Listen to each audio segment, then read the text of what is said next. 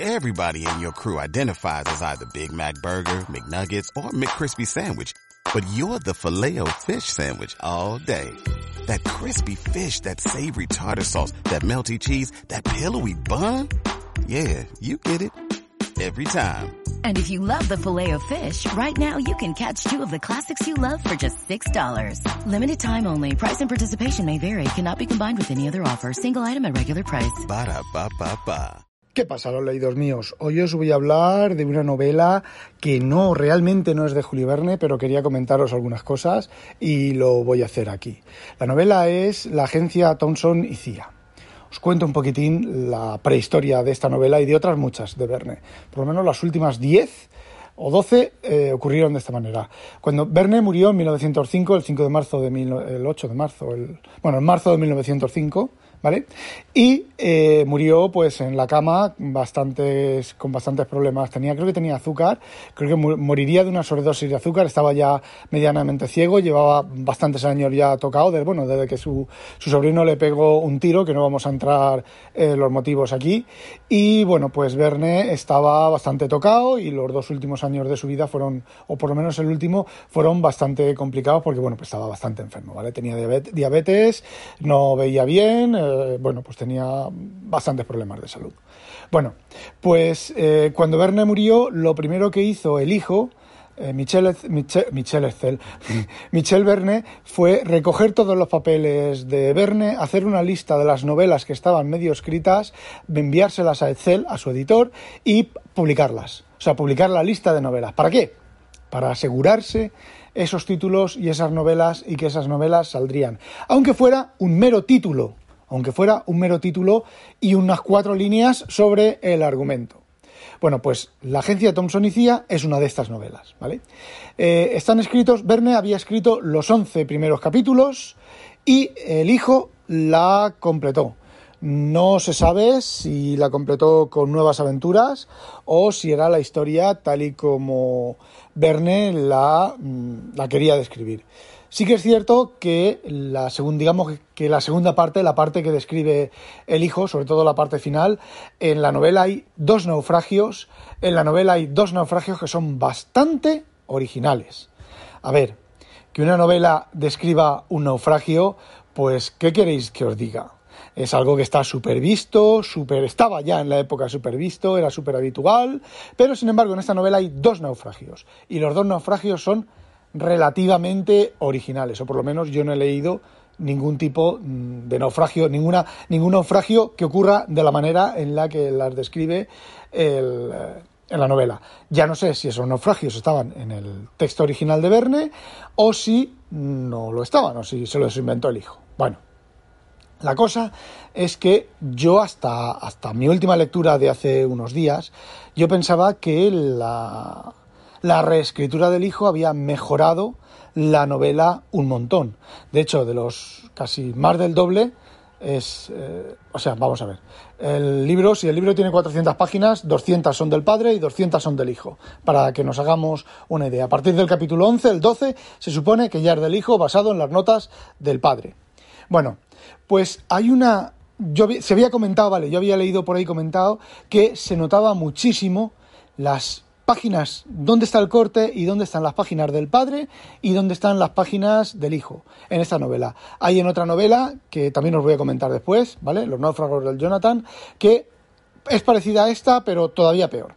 La historia comienza con un tío en Londres, ¿vale? Que está buscando trabajo, que ha perdido su, su actual trabajo, que era de tutor de un, de un chiquillo y está buscando trabajo. Tiene muy poco dinero en el bolsillo, entonces va andando bajo la lluvia y ve un cartel de un viaje, de un viaje, pues me imagino, de los primeros viajes, eh, viaje popular, ¿vale? De, pues el típico viaje de visitar sitios de prisa y corriendo, ¿vale?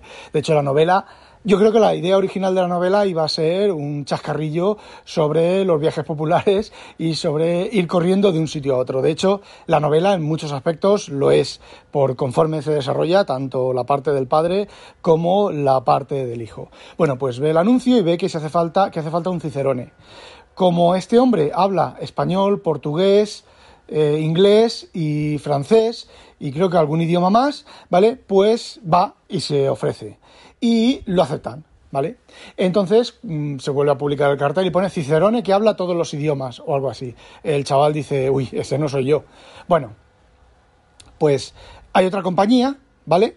De viajes, de transportes, de viajes, perdón, de viajes organizados, que eh, Baker Company y Thomson, que es la sobre la que va la novela. Entonces empiezan una carrera a bajar los precios, hasta que al final eh, Baker pues no puede bajar más el precio y se retira y gana Thomson. ¿Vale? Entonces, bueno, pues se inicia el viaje con eh, Robert, Robert, no me acuerdo el nombre, bueno, Robert como Cicerone, ¿vale? Hay un holandés, hay un holandés muy cómico, súper gordo, súper grandote. Eh, las frases en holandés en esta novela son correctas, lo he mirado y lo he consultado a mi jefe y con el traductor, son perfectamente válidas, así que Verne conocía algún holandés y le redactó las, las frases. Bueno, pues este holandés mm, solo habla holandés y nadie en el barco habla holandés y bueno, hay algunas escenas un poco cómicas, relativamente cómicas. Bueno, pues este Robert, pues lo que hace es de Cicerone, ¿vale? Van a, van a visitar las Azores, las Canarias, bueno, van a visitar una serie de islas del, del Atlántico durante 20 no sé cuántos días.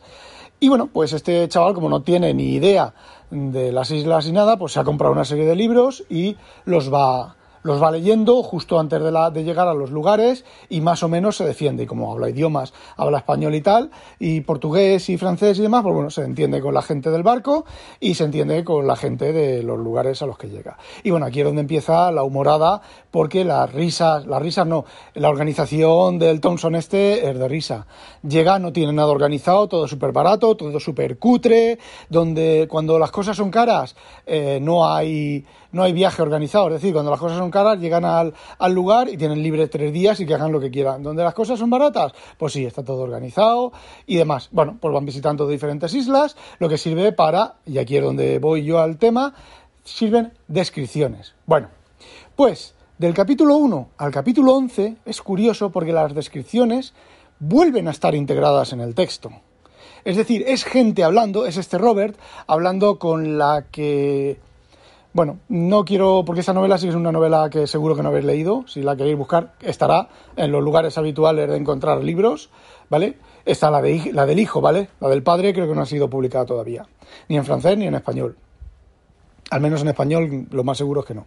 Entonces, bueno, pues eh, conversando con, con los, los, del barco, pues describe las ciudades. Pues mira, fijaros que aquí no sé qué ocurrió esto, eh, la Perús, yo qué sé, la Perús, por inventarme un nombre, ¿vale? La Perús aquí en 1800, 1600, no sé cuántos llegó, descubrió, el nombre viene de esto, tal, y todas las descripciones están metidas dentro de la conversación, en lo cual, por ejemplo, eh, Cinco Semanas en Globo, el Hateras, eh, Los Hijos del Capitán Grant, están muy bien imbricadas esas descripciones. No son tan soporíferas como, aquí es donde voy, viene el texto del hijo.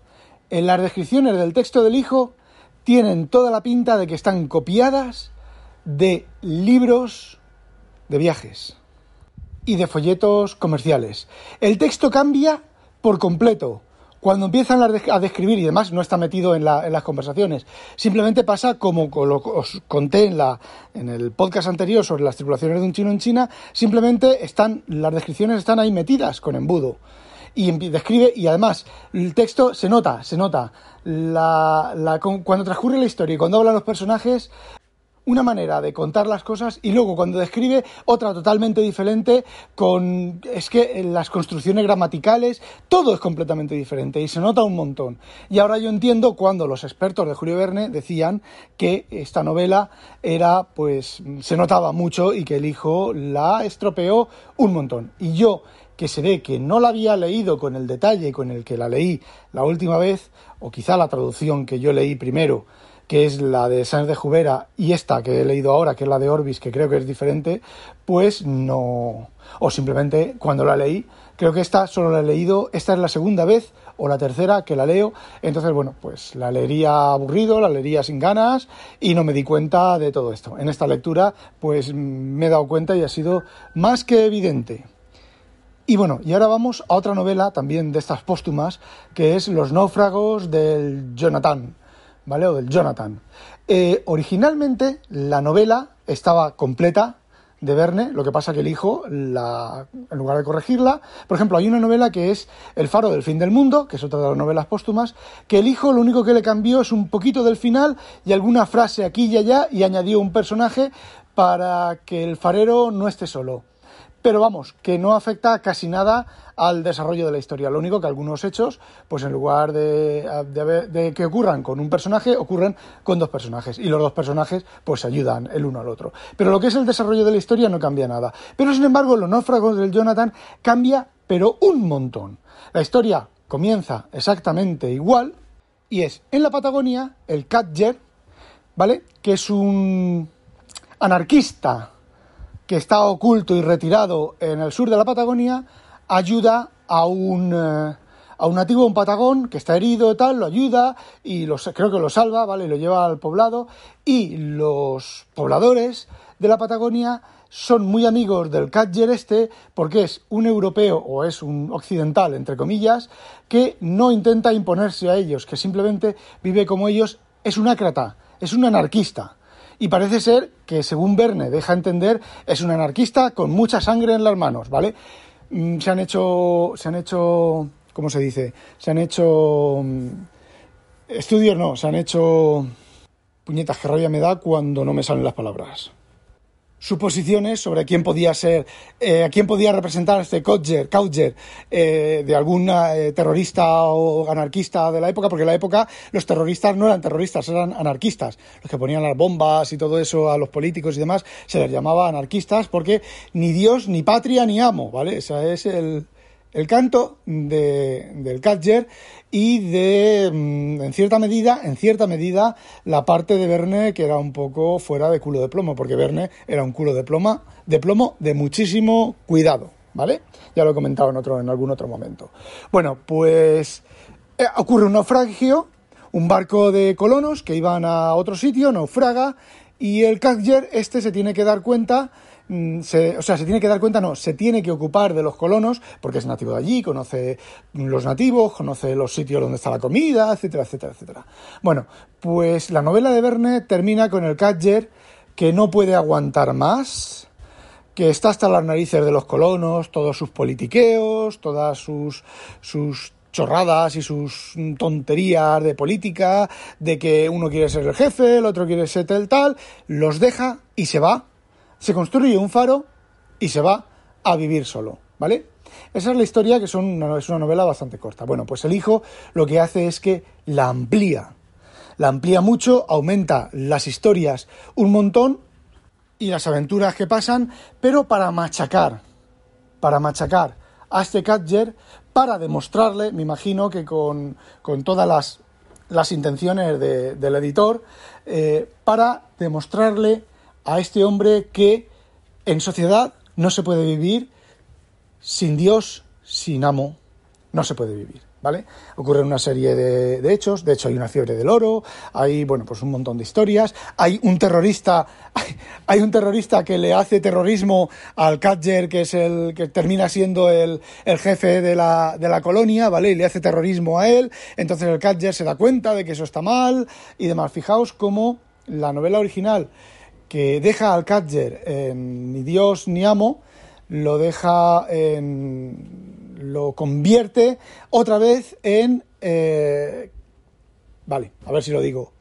En la novela original, Verne continúa sin cambiar la opinión del Catcher y el Catcher sigue siendo un ácrata sin solución de continuidad, ¿vale? Se va a su faro, pero sigue creyendo en sus cosas. Sin embargo, en la novela del hijo, en la versión del hijo, porque eh, aquí sí que está publicada la original y creo que también en castellano, y la original del padre y la del hijo, la modificada del hijo, en la del hijo, el Catcher también se va al faro, pero convencido de que no puede haber sociedad sin Dios y sin amo, sin gobernantes y sociedad, que haya gente que la controle y la subyugue. Y entonces él, como no puede soportar ese tipo de sociedad, y él, en esencia, a ver, aunque haya sido un terrorista, esté arrepentido y demás, en esencia, él entiende que la sociedad sin eso no puede vivir, pero como él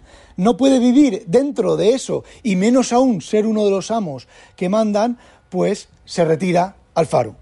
Construyen un faro en el sur de la punta de no sé dónde de Sudamérica y eh, bueno, pues ahí se retira. En las, dos, en las dos novelas, las dos situaciones se retira al mismo sitio.